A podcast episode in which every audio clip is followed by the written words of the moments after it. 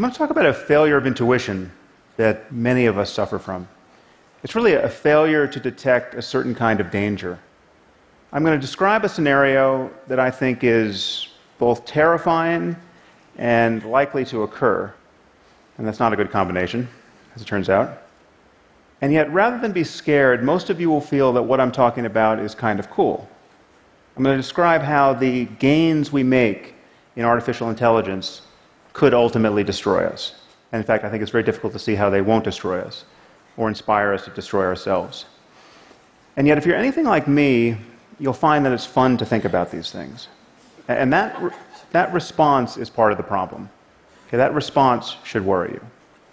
If I were to convince you in this talk that we were likely to suffer a global famine, either because of climate change or some other catastrophe, and that your grandchildren or their grandchildren are very likely to live like this, you wouldn't think, interesting, I like this TED talk.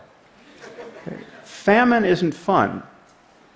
Death by science fiction, on the other hand, is fun.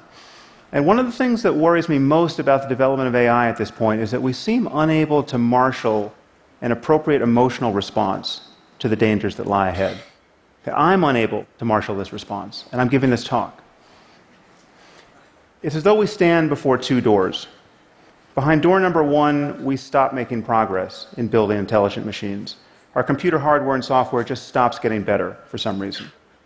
Now, take a moment to consider why this might happen. I mean, given how valuable intelligence and automation are, we will continue to improve our technology if we are at all able to. What could stop us from doing this? A full scale nuclear war? A global pandemic? An asteroid impact? Justin Bieber becoming president of the United States?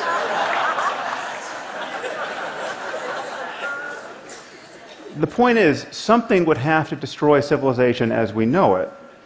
You, you have to imagine how bad it would have to be to prevent us from making improvements in our technology permanently, generation after generation.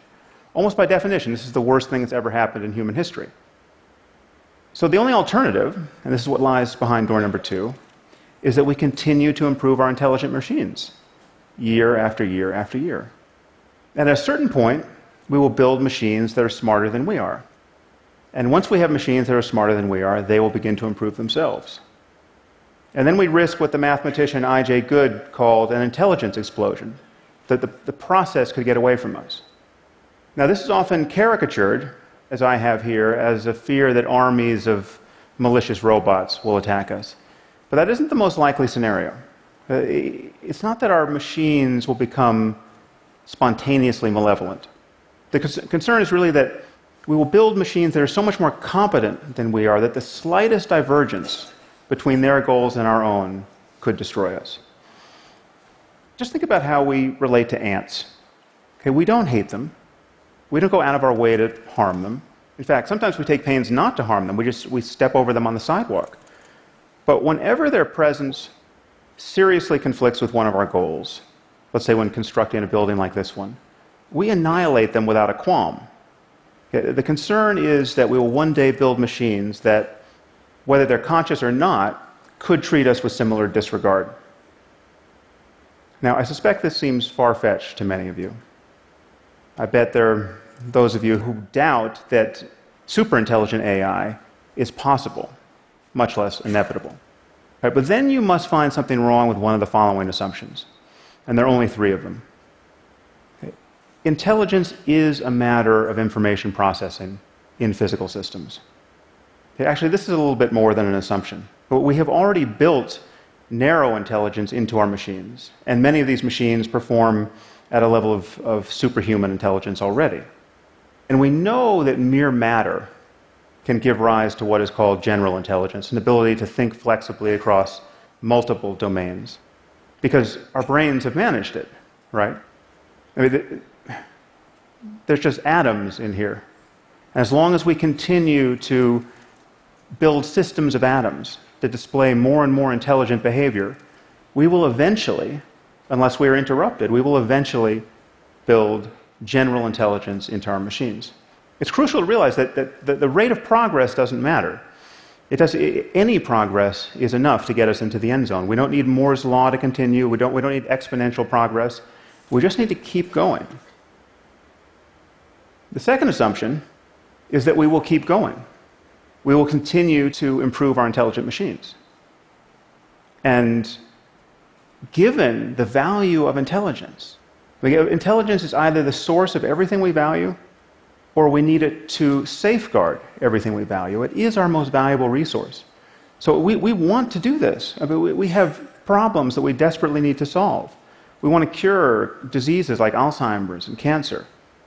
We want to understand economic systems. We want to improve our climate science. So we will do this if we can. The train is already out of the station and there's no brake to pull. Finally, we don't stand on a peak of intelligence or anywhere near it, likely. And this really is the crucial insight. This is what makes our situation so precarious. And this is what, what makes our intuitions about risk so unreliable. Now, just consider the smartest person who has ever lived.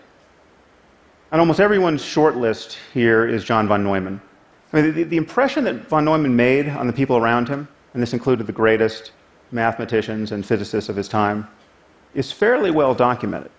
I mean, If, if only half the stories about him are half true, there's no question he's one of the smartest people who's ever lived. So consider the spectrum of intelligence. Okay, we have John von Neumann, and then we have you and me, and then we have a chicken. Sorry, a chicken. There's no reason for me to make this talk more depressing than it needs to be. It seems overwhelmingly likely, however, that the spectrum of intelligence extends much further than we currently conceive. And if we build machines that are more intelligent than we are, they will very likely explore this spectrum in ways that we can't imagine and exceed us in ways that we can't imagine. And it's important to recognize that this is true by virtue of speed alone. Right? So imagine we just built a super intelligent AI, right, that was no smarter than your average team of researchers at Stanford or at MIT? Well, electronic circuits function about a million times faster than biochemical ones. Okay, so this machine should think about a million times faster than the minds that built it. So you set it running for a week, and it will perform 20,000 years of human level intellectual work, week after week after week. How could we even understand, much less constrain, a mind making this sort of progress? Uh, the other thing that's worrying, frankly, is that imagine the, imagine the best case scenario. So imagine we, we hit upon a design of superintelligent AI that has no safety concerns. We have the perfect design the first time around. It, it's as though we've been handed an oracle that behaves exactly as intended. Well, this machine would be the perfect labor saving device.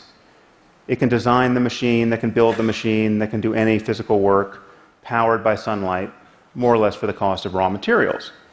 Okay, so, so we're talking about the end of human drudgery.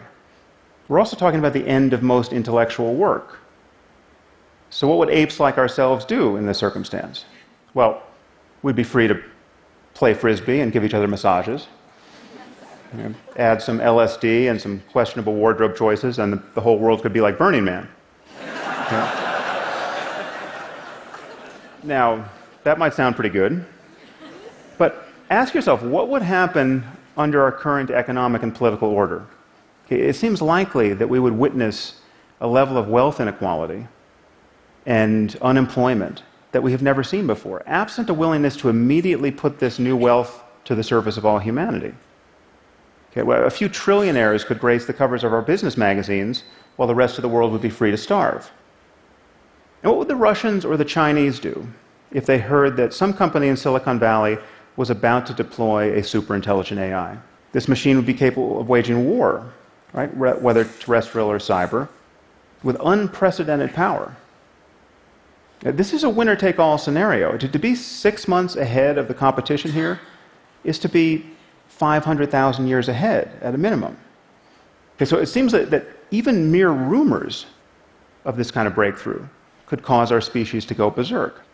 Now, one of the, the, the most frightening things, in my view, at this moment are the kinds of things that AI researchers say when they want to be reassuring. And, and the most common reason we're told not to worry is time. This is all a long way off, don't you know? This is, this is probably 50 or 100 years away. One researcher has said worrying about AI safety is like worrying about overpopulation on Mars. Okay, this is the Silicon Valley version of don't worry your pretty little head about it. no one seems to notice that referencing the time horizon is a total non sequitur. Okay, if intelligence is just a matter of information processing, and we continue to improve our machines, we will produce some form of superintelligence. And we have no idea how long it will take us to create the conditions to do that safely. Let me say that again. We have no idea how long it will take us to create the conditions to do that safely. And if you haven't noticed, 50 years is not what it used to be. I mean, this is 50 years in months. This is how long we've had the iPhone. This is how long The Simpsons has been on television. 50 years is not that much time to meet one of the greatest challenges our species will ever face. And once again, we, we seem to be failing to have a, an appropriate emotional response to what we have every reason to believe is coming. The, the, the uh, computer scientist Stuart Russell has a nice analogy here. He said, Imagine that we received a message from an alien civilization, which read, People of Earth, we will arrive on your planet in 50 years. Get ready. And now we're just counting down the months until the mothership lands. Okay. We would feel a little more urgency than we do. Another reason we're told not to worry is that these machines can't help but share our values because they will be literally extensions of ourselves. They'll be grafted onto our brains and will essentially become their limbic systems. Now, take a moment to consider that the safest and only prudent path forward recommended is to implant this technology directly into our brains. Now, that, this may in fact be the safest and only prudent path forward, but usually one's safety concerns about a technology have to be pretty much worked out before you stick it inside your head. Okay. The deeper problem is that building superintelligent AI on its own seems likely to be easier than building superintelligent AI and having a completed neuroscience that allows us to seamlessly integrate our minds with it. And given that the companies and governments doing this work are likely to perceive themselves to be in a race against all others, given that to win this race is to win the world, provided you don't destroy it in the next moment, then it seems likely that whatever is easier to do will get done first. Now, unfortunately, I don't have a solution to this problem apart from recommending that more of us think about it. I think we need something like a Manhattan Project on the topic of artificial intelligence. Not to build it, because I think we'll inevitably do that, but to, to understand how to avoid an arms race and to build it in a way that is aligned with our interests. When you're talking about superintelligent AI that can make changes to itself, it would seem it seems that we only have one chance to get the initial conditions right. And even then, we will need to absorb the economic and political consequences of getting them right.